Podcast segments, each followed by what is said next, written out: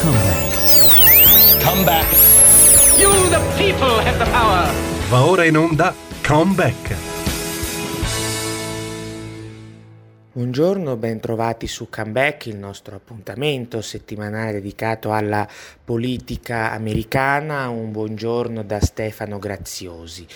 Oggi vorrei soffermarmi su un primo, un primissimo eh, bilancio della presidenza eh, di Joe Biden, una presidenza che eh, pochi giorni fa ha eh, compiuto, diciamo così, i suoi primi eh, sei mesi di vita. Sei mesi ovviamente eh, sono pochi, eh, per valutare in maniera effettiva una presidenza non solo bisogna aspettare che finisca, ma addirittura è necessario poi aspettare ulteriormente degli anni per capire il suo impatto. Ehm, politico ed economico, però comunque diciamo che sei mesi eh, sono eh, un tempo eh, ragionevole per un primissimo eh, bilancio con, tutte quelle che poi, con tutti quelli che poi possono essere ovviamente eh, i suoi, eh, i suoi limiti. Ehm, quanta coerenza effettiva c'è stata eh, in Joe Biden in questi primi sei mesi eh, tra eh, la campagna elettorale, tra quello che in campagna elettorale aveva promesso e quello che poi effettivamente si è, è trovato a, a realizzare. Um, cerchiamo di um, trattare la questione sotto svariati punti eh, di vista, ovviamente i dossier sul tavolo sono molteplici, sono eh, complicati. E però ecco diciamo anche che a prima vista ehm, sì sotto alcuni aspetti eh, Biden è stato conseguenziale rispetto alle promesse elettorali ma sotto altri lo è stato molto meno. In alcuni alcuni casi addirittura eh, si è trovato, penso soprattutto da alcuni dossier di politica estera, a sconfessare in modo abbastanza eclatante quanto lui stesso aveva garantito eh, l'anno scorso appunto durante eh, la, campagna, la campagna elettorale. Ehm, Cominciamo uh, con quello che indubbiamente è eh, forse il suo eh, risultato più forte in questi sei mesi, eh, che è appunto la campagna di vaccinazione. Sicuramente eh, gli Stati Uniti ehm, hanno condotto una campagna di vaccinazione eh, abbastanza energica, che è progredita soprattutto nei mesi eh, tra la primavera e l'inizio dell'estate in modo molto forte. Ehm, però c'è anche qui eh, da dire che Biden, nonostante l'indubbio risultato, eh, fino alla, eh, adesso vado a memoria, ma alla eh, due settimane fa circa scarse, ehm, il 68% degli americani aveva ricevuto almeno una dose, quindi insomma parliamo di numeri comunque importanti. E però vi dicevo che Biden nei mesi scorsi si è lasciato un po' andare ad annunci eh, come dire eh, troppo ottimistici ehm, perché perché ricorderete mesi fa aveva detto che aveva intenzione di arrivare addirittura a un 70% di vaccinati entro il 4 luglio. Eh, una data ovviamente simbolica che eh, voleva o puntava, tra virgolette così, a celebrare l'indipendenza dal virus. E in realtà ecco ha alzato un po' troppo l'asticella perché poi quel, quell'obiettivo non è stato raggiunto. E come vi dicevo eh, durante la terza settimana di luglio in realtà era il 68% del totale che era riuscito a conseguire eh, almeno eh, una, eh, una, dose. Eh, questo c'è, c'è, insomma, la dice lunga sul fatto che talvolta eh, gli annunci eh, che alzano troppo l'asticella finiscono con ritorcersi contro chi li fa e quindi non era solo un problema di Trump che con questi annunci ogni tanto, no? Anche in questi annunci ogni tanto anche cascava mancava è anche un problema, vediamo, di, eh, di Joe Biden, perché se lui non avesse, eh, diciamo così, ecco, preconizzato un obiettivo tanto ambizioso e così difficilmente realizzabile, probabilmente sarebbe stato eh, comunque applaudito perché ribadisco i numeri sulla vaccinazione eh, per ora negli Stati Uniti sono numeri abbastanza importanti. Il fatto di voler invece vincolare quell'altissimo 70% al 4 luglio eh, adesso gli si va un po' a ritorcere contro perché gli avversari dicono non sei riuscito a eh, conseguire quel risultato che tu stesso ti eri andato tra l'altro a, a prefissare, quindi in un certo senso ha commesso una sorta di autogol dal punto di vista eh, politico, la situazione tra l'altro si è aggravata eh, nelle ultimissime settimane, anzi direi anche negli ultimissimi giorni, eh, con una diatriba sicuramente l'avrete sentita con il colosso Facebook, perché, perché eh, davanti al fatto che l'obiettivo di vaccinazione era stato raggiunto entro il 4 luglio, luglio Biden ha scaricato la colpa su Facebook accusando il social network di eh, contribuire a diffondere disinformazione sui vaccini e quindi questo dice Biden, ha detto Biden, ha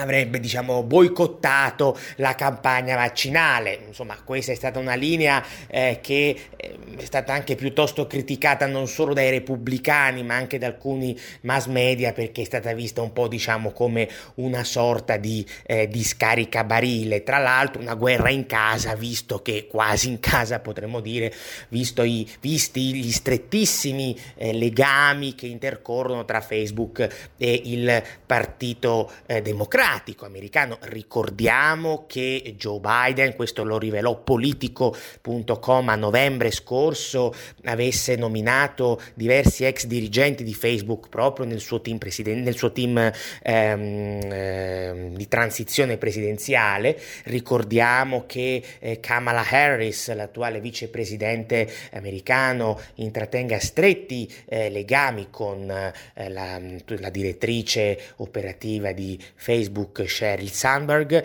e ricordiamo anche che secondo il Center for Responsive Politics, eh, che è un ente eh, che si occupa di analizzare, di tracciare i finanziamenti elettorali, ebbene nel 2020 la stragrande maggioranza dei finanziamenti elettorali che sono arrivati dall'area, diciamo, dal, dal mondo Facebook, ma non solo, in realtà da tutta la Silicon Valley, da quasi tutta la Silicon Valley, sono andati appunto al Partito Democratico, quindi questo duello tra la Casa Bianca e Facebook ha assunto anche dei toni un po', eh, eh, un po paradossali. Oltre alle critiche che alcuni repubblicani come il senatore eh, del Texas Ted Cruz hanno mosso a Biden eh, perché voglio dire eh, poi alla fine i democratici sono gli stessi che un mese fa circa criticarono duramente il governatore repubblicano della Florida Ron DeSantis eh, perché DeSantis ha approvato tra le altre cose una legge ha messo la sua firma su una legge che eh, si occupa eh, di eh, come dire, mh, mm, evitare o di arginare il fenomeno della censura contro i politici da parte delle piattaforme social. E allora a quel punto alcuni esponenti del Partito Democratico hanno fatto una levata di scudi dicendo ah ma allora i repubblicani vogliono sottoporre Facebook, cioè non Facebook solo, diciamo le grosse piattaforme e quindi anche Facebook sotto il controllo statale. Capite che c'è un po' un cortocircuito sotto questo aspetto nel nel partito, nel partito democratico. Ehm, Dall'altra parte quindi eh, ovviamente non c'è solo poi il tema della, della, vaccinazione, quello sulla campagna vaccinale, vi ripeto, da parte di Biden è stato più che altro un errore politico e di comunicazione che si è tramutato in un, in un clamoroso autogol proprio su un fronte poi in cui effettivamente l'amministrazione stava procedendo e sta ancora procedendo per quanto ci sia adesso un rilento, però in modo eh, abbastanza, abbastanza, positivo e questo anche i vari sondaggi glielo avevano eh, riconosciuto nelle, nelle, settimane scorse. Quindi eh, è questo tipo di problema. Ehm, che Biden si trova, diciamo così, costretto a, ad affrontare adesso in questi, in questi, giorni. Però, voglio dire, alla fine eh, i numeri eh, sono, oh, almeno per ora, perché poi sapete queste situazioni eh, tendono ad evolversi, però i numeri al, su, sul fronte della campagna vaccina, di vaccinazione per ora risultano abbastanza eh, positivi e questo elemento, al di là delle gaffe sugli obiettivi troppo ambiziosi, Biden può permettersi, ripeto, almeno per ora di metterlo in cassaforte. Il grosso problema in realtà che l'attuale presidente americano si sta trovando a, dover, si sta trovando a gestire eh, in politica interna è sicuramente quello dei flussi migratori al confine meridionale con il Messico. E questo è un grosso tallone d'Achille che riguarda l'amministrazione in primis, ma anche il Partito Democratico in secundis, perché, perché le difficoltà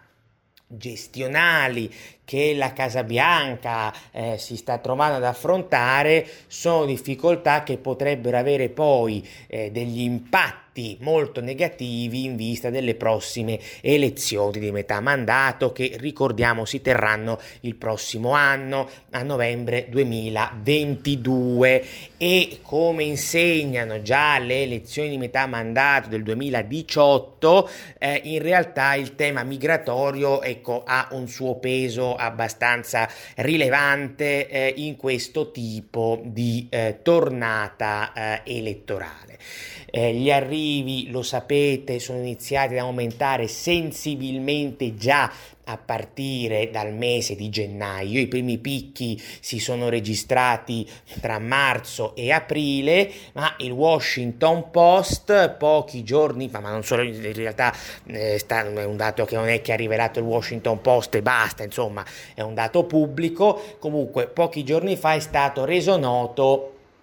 che eh, c'è stato quest'anno un record eh, di persone eh, arrestate, di persone fermate alla frontiera meridionale. Nell'anno fiscale americano in corso ci sono già stati 1,1 milioni di arresti. Era dal 2006 che la soglia del milione non veniva raggiunta e superata con diciamo così l'aggravante eh, del fatto che l'anno fiscale non è ancora finito e, fer- e, finirà il 30 settembre. Quindi se il trend continua a crescere come parrebbe, c'è il rischio che al 30 settembre, insomma, eh, si arrivi ad una, ad una, cifra ben superiore, eh, ben superiore eh, al, al, milione. Poi ci sono varie stime. La cosa preoccupante in questa fase storica è che di solito gli arrivi al confine con il Messico nel periodo estivo diminuivano perché c'è un'intensa calura, condizioni climatiche avverse, eccetera. Invece eh, giugno ha registrato, eh, giugno 2021 intendo ovviamente, una impennata decisa, un incremento addirittura pensate del 4,5% rispetto a maggio, ovviamente 2021. Quindi il trend è, in crescita e con ancora alcuni mesi che mancano per la fine dell'anno fiscale. Quindi questo è eh, un grosso tema, in realtà eh, ve lo dicevo, che l'amministrazione si porta, si porta dietro da, da, da, dall'inizio della sua, eh, diciamo, eh, della sua formazione, della sua entrata in carica. Ehm,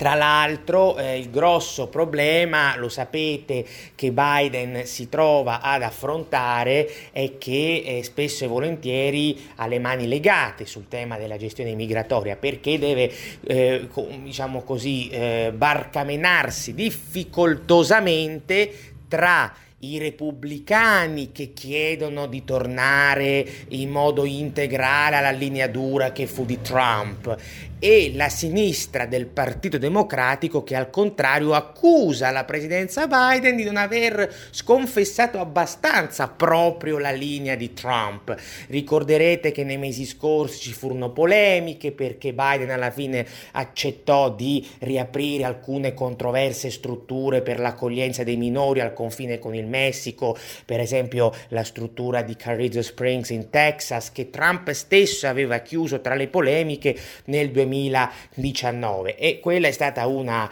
diciamo, uno dei provvedimenti che ha irritato fortemente la, sinistra del Partito Democratico, così come partito, la, la sinistra del Partito Democratico ehm, ha fortemente criticato Biden e Kamala Harris quando entrambi il primo a marzo e la seconda a giugno eh, hanno esortato i migranti a non venire negli Stati Uniti. No? Ricorderete il discorso di, di, di Kamala Harris Harris in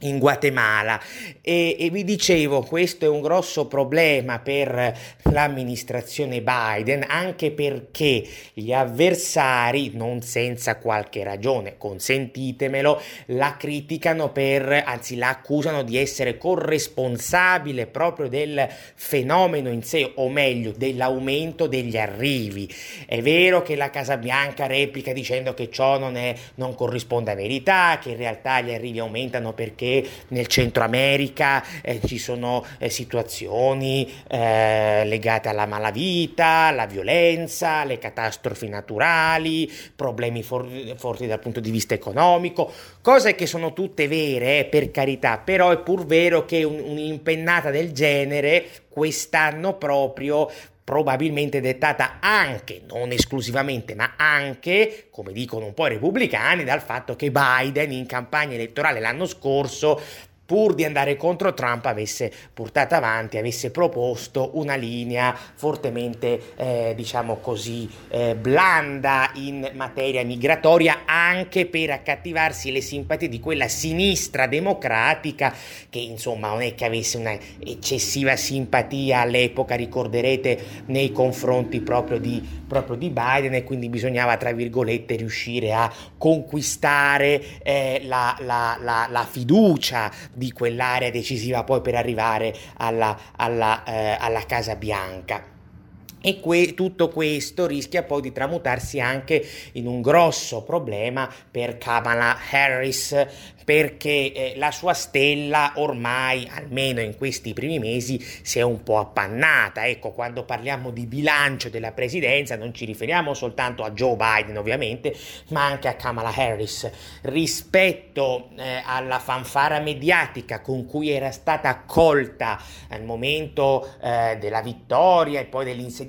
in realtà Kamala Harris oggi eh, sta incontrando delle forti difficoltà. Perché? Perché ricordiamo ricordiamoci che a marzo scorso Joe Biden l'ha nominata coordinatrice per la risposta al problema migratorio, un incarico che ha suscitato varie polemiche perché non si è mai capito, o meglio, all'inizio non si era ben capito in che cosa dovesse consistere, i, i, i repubblicani eh, sostenevano che dovesse occuparsi del confine, lei ha replicato no, ma io devo in realtà svolgere un ruolo diplomatico con i paesi paesi del Centro America per disinnescare flussi alla base. Questa manfrina è andata avanti per diversi mesi. Lei si è ripetutamente rifiutata per mesi e mesi di recarsi al confine, in visita al confine con il Messico. Poi ha fatto il suo primo viaggio all'estero in visita ufficiale proprio in Guatemala e Messico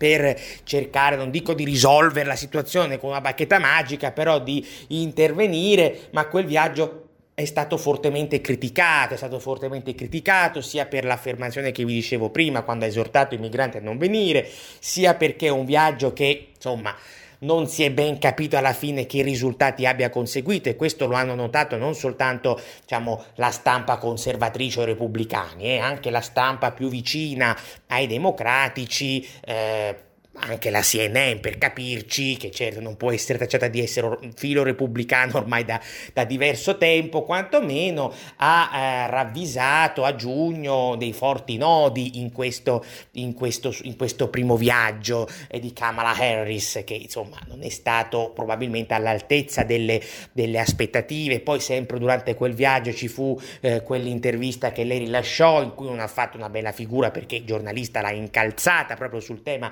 della visita al confine con il Messico, in cui lei ha avuto una reazione, eh, diciamo, troppo nervosa ehm, e andandoci poi pochi, poco tempo dopo alla fine ha accettato di andare. Quindi eh, c'è un problema politico e anche probabile che Kamala Harris non fosse così felice di, eh, eh, di, essere nominata per questo ruolo da Biden, cioè come coordinatrice della risposta al problema migratorio, perché è noto che Kamala Harris nutra delle ambizioni presidenziali che probabilmente vorrà, eh, come dire, eh, concretizzare o cercare di concretizzare nel 2024, è probabile, non è certo ancora eh, che possa essere lei la candidata dei democratici nel 2024, diciamo che, ecco, eh, anche in questo caso l'asticella è stata un pochino eh, forse troppo alzata e, e, e ribadisco, c'è una una discrasia tra la fanfara mediatica con cui è stata accolta e poi quello che effettivamente ha fatto. Poi è ovvio, ribadisco, sono i primi sei mesi, vedremo quello che succederà nei prossimi mesi, nei prossimi anni, però è pur vero che insomma ci sono delle difficoltà molto forti dentro eh, l'amministrazione e anche insomma qualche, come dire, qualche dissidio inizia ad affiorare come alcune testate americane tipo politico.com hanno riportato alcune settimane fa. Insomma, eh, ci sono un po' di, di, di, tensioni. Il fatto stesso che lei, Kamala Harris, intendo, abbia più volte rimandato in maniera ripetuta questa sua visita al confine meridionale con il Messico, non è stato troppo apprezzato all'interno dell'amministrazione Biden perché questo ovviamente ha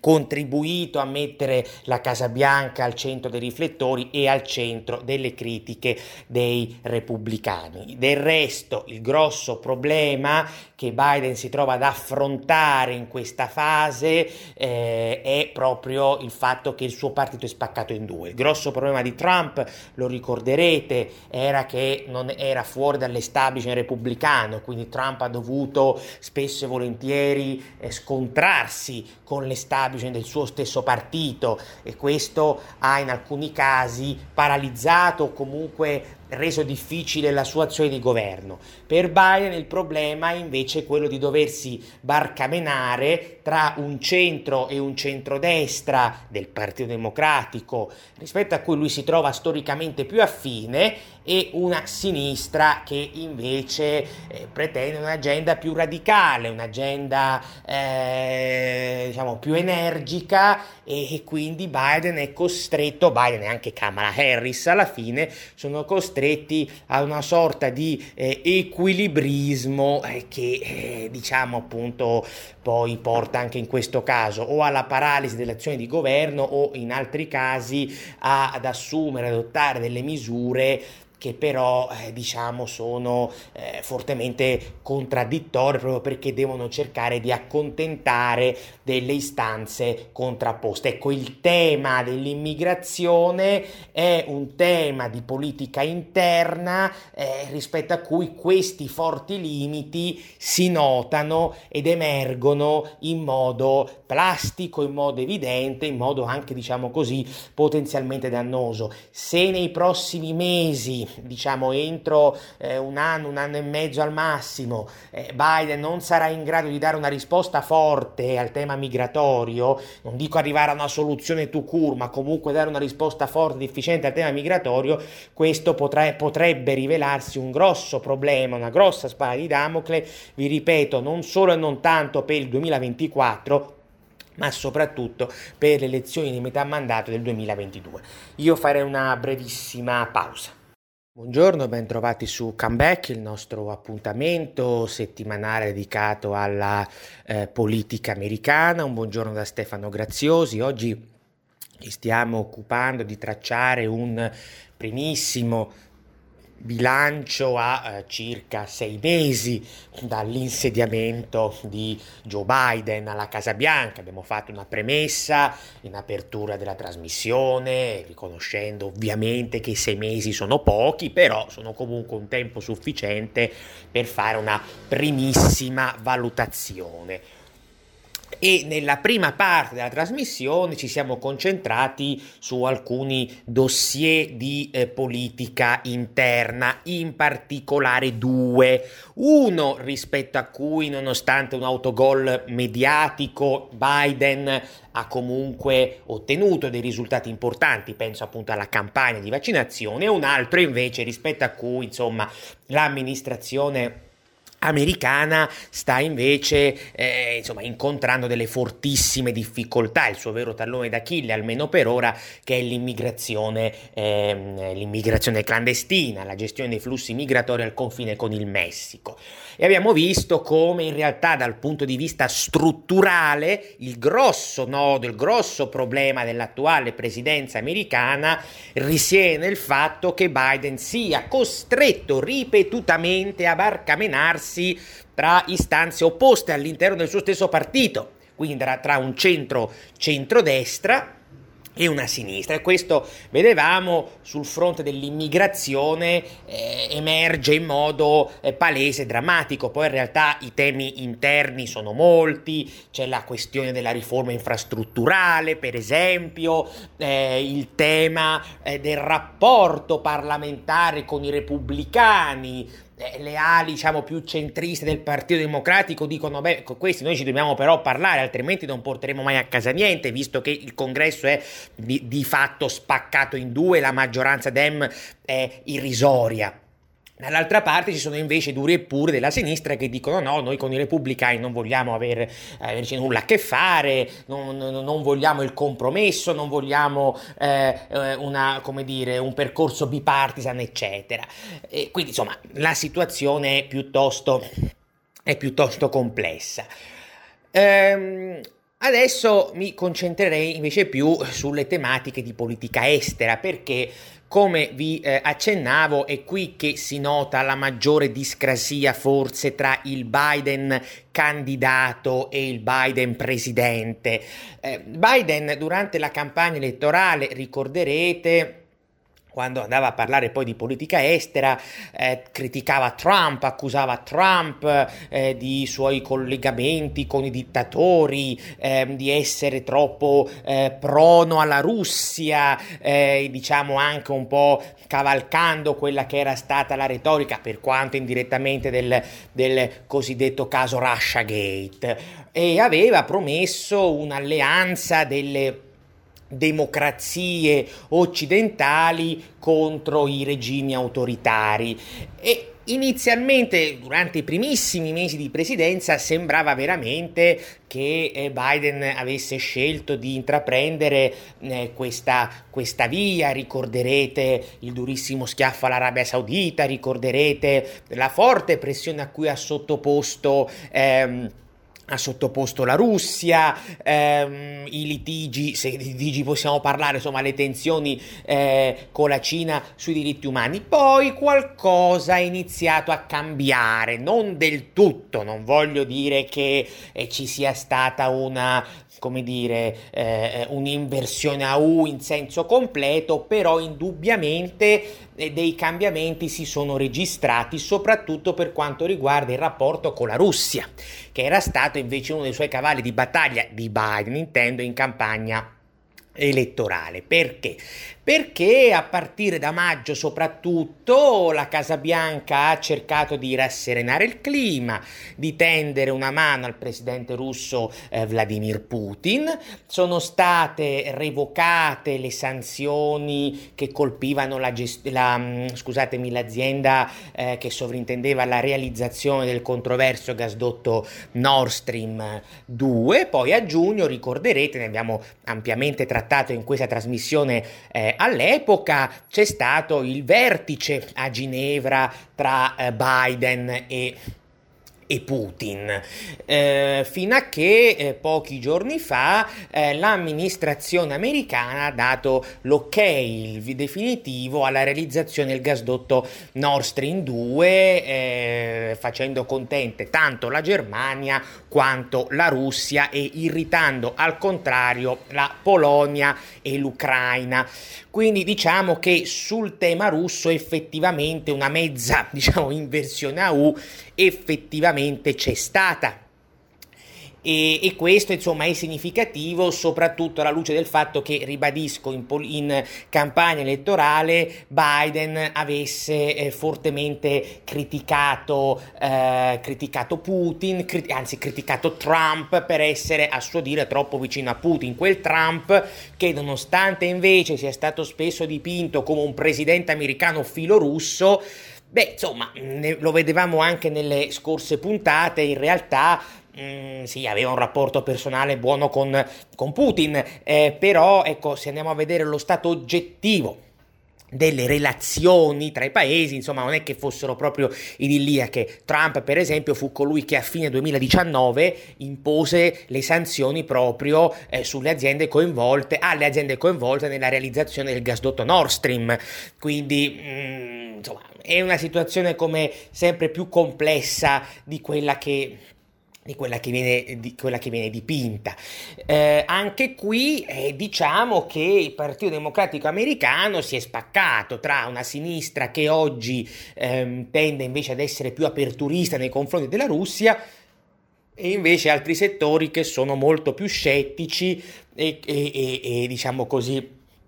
e guardinghi. Del resto il tema della spaccatura del Partito Democratico interna sulle questioni di politica estera non si ferma alla Russia, né la Russia è il dossier più drammatico sotto questo aspetto, perché attenzione, ricorderete a maggio, anche di questo abbiamo trattato in maniera abbastanza approfondita all'epoca, la crisi di Gaza e anche sulla crisi di Gaza Biden ha, eh, come dire, eh, si è trovato a dover gestire un partito democratico in guerra civile tra il centro-centrodestra che era fermamente a favore di Israele e una sinistra invece molto più indulgente nei confronti delle, delle, eh, delle ragioni, delle istanze dei palestinesi. Eh, oppure pensate a Cuba, ne abbiamo parlato la settimana scorsa, su Cuba anche c'è un grosso problema interno al, al, al Partito Democratico. E Biden anche lì ha dovuto eh, cercare di barcamenarsi, duro sì, contro il regime castrista, ma non troppo perché? Perché ci sono alcuni esponenti del Partito Democratico come il senatore Menendez, che tra l'altro è presidente della eh, Commissione Esteri al Senato, che è fortemente anticastrista e sotto il profilo di Cuba dice esattamente le stesse cose che dicono senatori repubblicani come Marco Rubio, Ted Cruz e altri. Dall'altra parte ci sono invece quelli come Bernie Sanders, Ilan Omar, eh, Karen Bass e diversi altri che in passato hanno avuto delle posizioni, non vogliamo chiamarle filocastriste, diciamo però indulgenti o simpatizzanti nei confronti del castrismo, questo è indubitabile.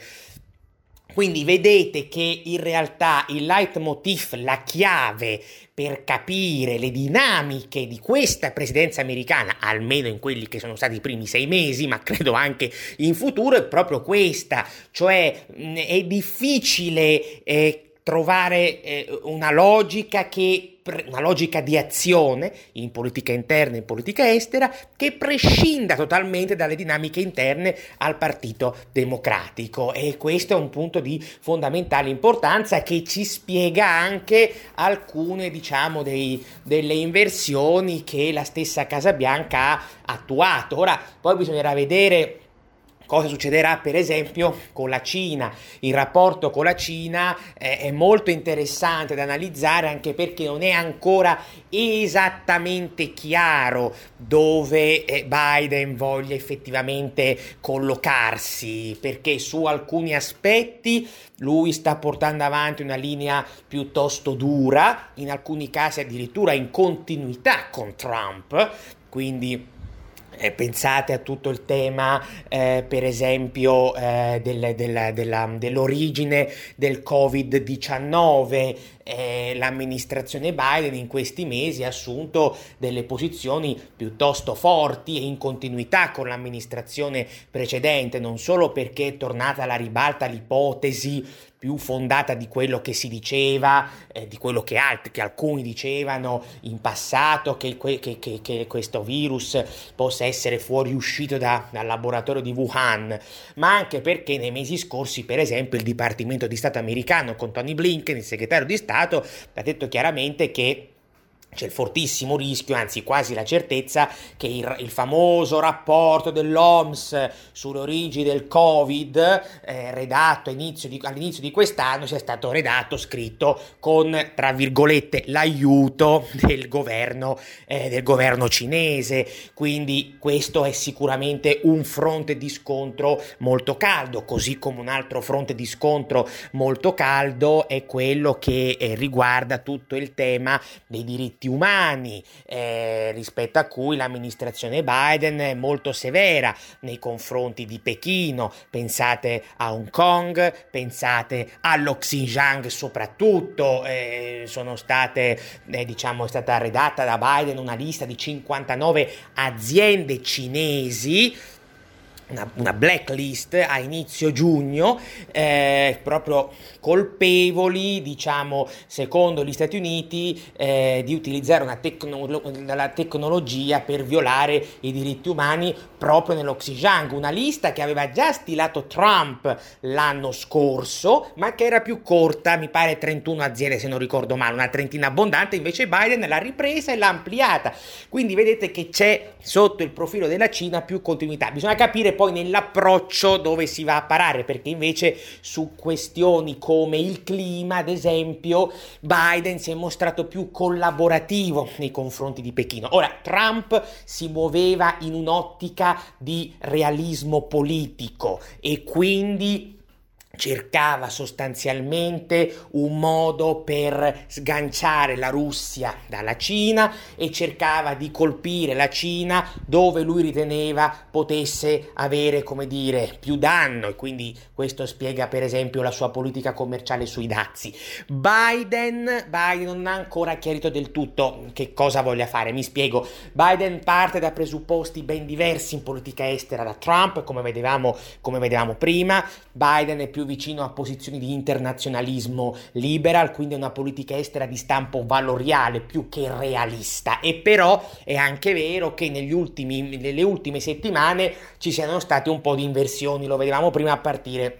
a partire dalla Russia. Quindi eh, non è ancora chiaro se Biden voglia man mano avvicinarsi in un approccio realista alla Trump oppure se eh, pur mantenendo un, un, elemento di competizione con la Cina, voglia invece cooptare la Cina all'interno di un sistema internazionale a guida, eh, a guida americana. Questo insomma sarà, sarà interessante analizzare la situazione per capire gli sviluppi nei prossimi mesi e nei prossimi anni. Quello che è vero è che quella fortissima pressione a cui Biden ha sottoposto la Russia durante i primissimi mesi della sua presidenza ha contribuito a far sì che la Russia si avvicinasse sempre di più alla Cina. In questo momento l'asse sino-russo è fortissimo, anche perché ricordo che a fine giugno, quindi circa un, un mese fa più o meno, Putin e Xi Jinping hanno rinnovato il trattato di amicizia sino-russo che fu siglato per la prima volta nel 2001 e questa non è un'ottima notizia, non lo è, non lo è assolutamente. Per cui in questo momento diciamo che il grosso tema dell'amministrazione Biden è che eh, la sponda tra Cina e Russia si sta rafforzando sempre di più. Ecco perché anche a livello interno i repubblicani accusano il presidente di essere stato troppo arrendevole sul gasdotto Nord Stream 2 in una situazione come questa, una situazione in cui non solo Mosca e Pechino si avvicinano sempre di più, ma una situazione in cui anche la Germania eh, porta avanti una propria politica estera, una Ostpolitik di avvicinamento tanto alla Russia quanto alla stessa Cina. Quindi diciamo che sono delle, ci sono delle, delle, delle come dire, dei movimenti geopolitici e commerciali piuttosto pericolosi e in questo senso eh, gli Stati Uniti eh, rischiano, rischiano, di rimetterci. Quindi vedremo poi come l'amministrazione Biden cercherà, eh, per così dire, di eh, risolvere la questione o comunque di affrontare questo, eh, di affrontare questo problema con tutto che poi per quanto riguarda il Medio Oriente continua ad esserci l'incognita iraniana, perché Biden lo sapete, no? Già questo dalla campagna elettorale lo aveva detto, voleva rilanciare l'accordo sul nucleare, adesso con l'Iran, adesso pare che cominciano ad esserci dei problemi perché anche l'Iran fa un po' le bizze, eh, quindi sta un pochino alzando la posta, però va anche detto che l'Iran negli ultimi mesi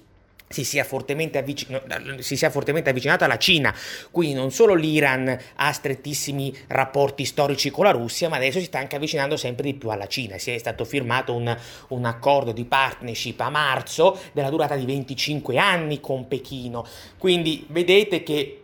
la Cina si sta muovendo sul piano geopolitico in modo molto scaltro e quindi questo è un ulteriore problema che gli Stati Uniti eh, di Biden si troveranno a dover affrontare. Anche il caso Cuba lo vedevamo la settimana scorsa, il caso Cuba è un caso in cui la Cina c'entra e come, perché la Cina non solo ha appoggiato Cuba nell'ultima crisi accusando gli Stati Uniti di promuovere una specie di colpo di Stato interno con le ultime proteste che si sono verificate, ma la Cina eh, vede in Cuba anche un prezioso alleato in sede di Nazioni Unite. Quindi, insomma, eh, anche lì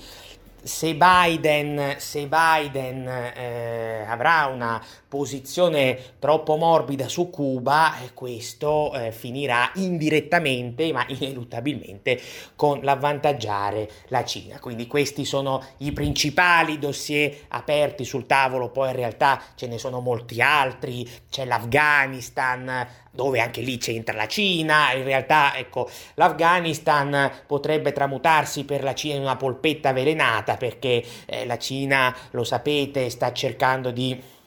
intervenire nel processo di ricostruzione economica dell'Afghanistan, una scelta quasi obbligata, non, perché la Cina deve anche, come dire, tutelare i propri interessi infrastrutturali in Pakistan, quindi un Afghanistan, eh, come dire, nel caos eh, la danneggerebbe in Pakistan, e però eh, lì c'è tutto il tema del rapporto Cina-Talebani, che è un tema spinoso, adesso non abbiamo il tempo di affrontarlo, però insomma è vero che i talebani nelle ultime settimane hanno eh, teso una mano ai cinesi dicendo no ma venite, siete amici benvenuti, abbiamo bisogno dei vostri investimenti, però è anche vero che i cinesi hanno paura dei talebani perché insomma non sono una controparte troppo affidabile, poi insomma i talebani con i cinesi non intrattengono storicamente rapporti troppo buoni vista la repressione cinese degli uiguri nello Xinjiang. Quindi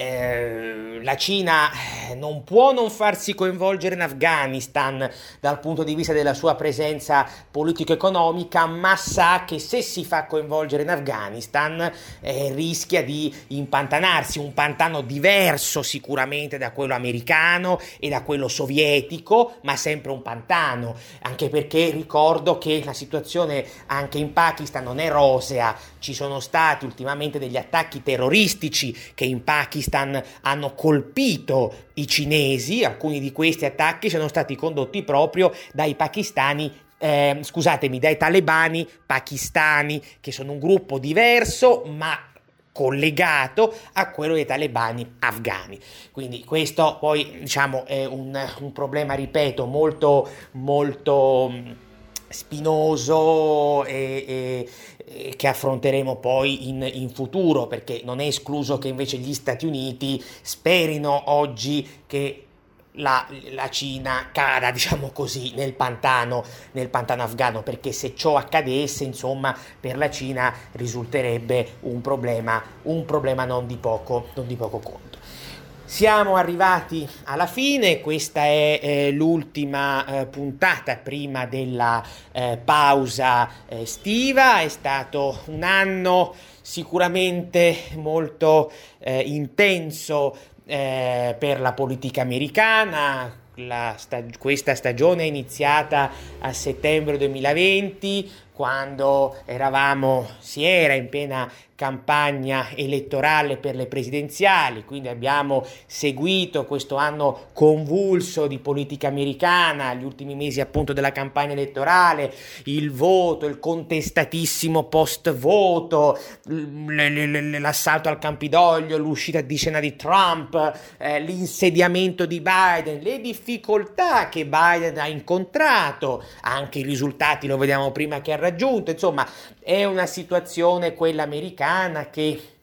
continua ad essere eh, molto, diciamo così, difficile, molto eh, intricata, eh, sarà appunto molto eh, complesso eh, riuscire eh, poi insomma ad avere un quadro di maggiore serenità, quantomeno nei prossimi, nei prossimi mesi. Come vedete i problemi strutturali della politica americana vanno oltre Trump e sono problemi che appunto hanno delle cause molto profonde dal punto di vista economico, dal punto di vista sociale, politico e, e geopolitico. Vedremo poi come l'attuale amministrazione nei prossimi mesi eh, cercherà di risolvere queste ingenti sfide come il partito repubblicano dal canto suo si organizzerà in vista delle elezioni di metà mandato e soprattutto delle presidenziali 2024. Io vi eh, saluto e vi do eh, appuntamento a eh, settembre. Una buona giornata da Stefano Graziosi. Come back. Avete ascoltato Come Back.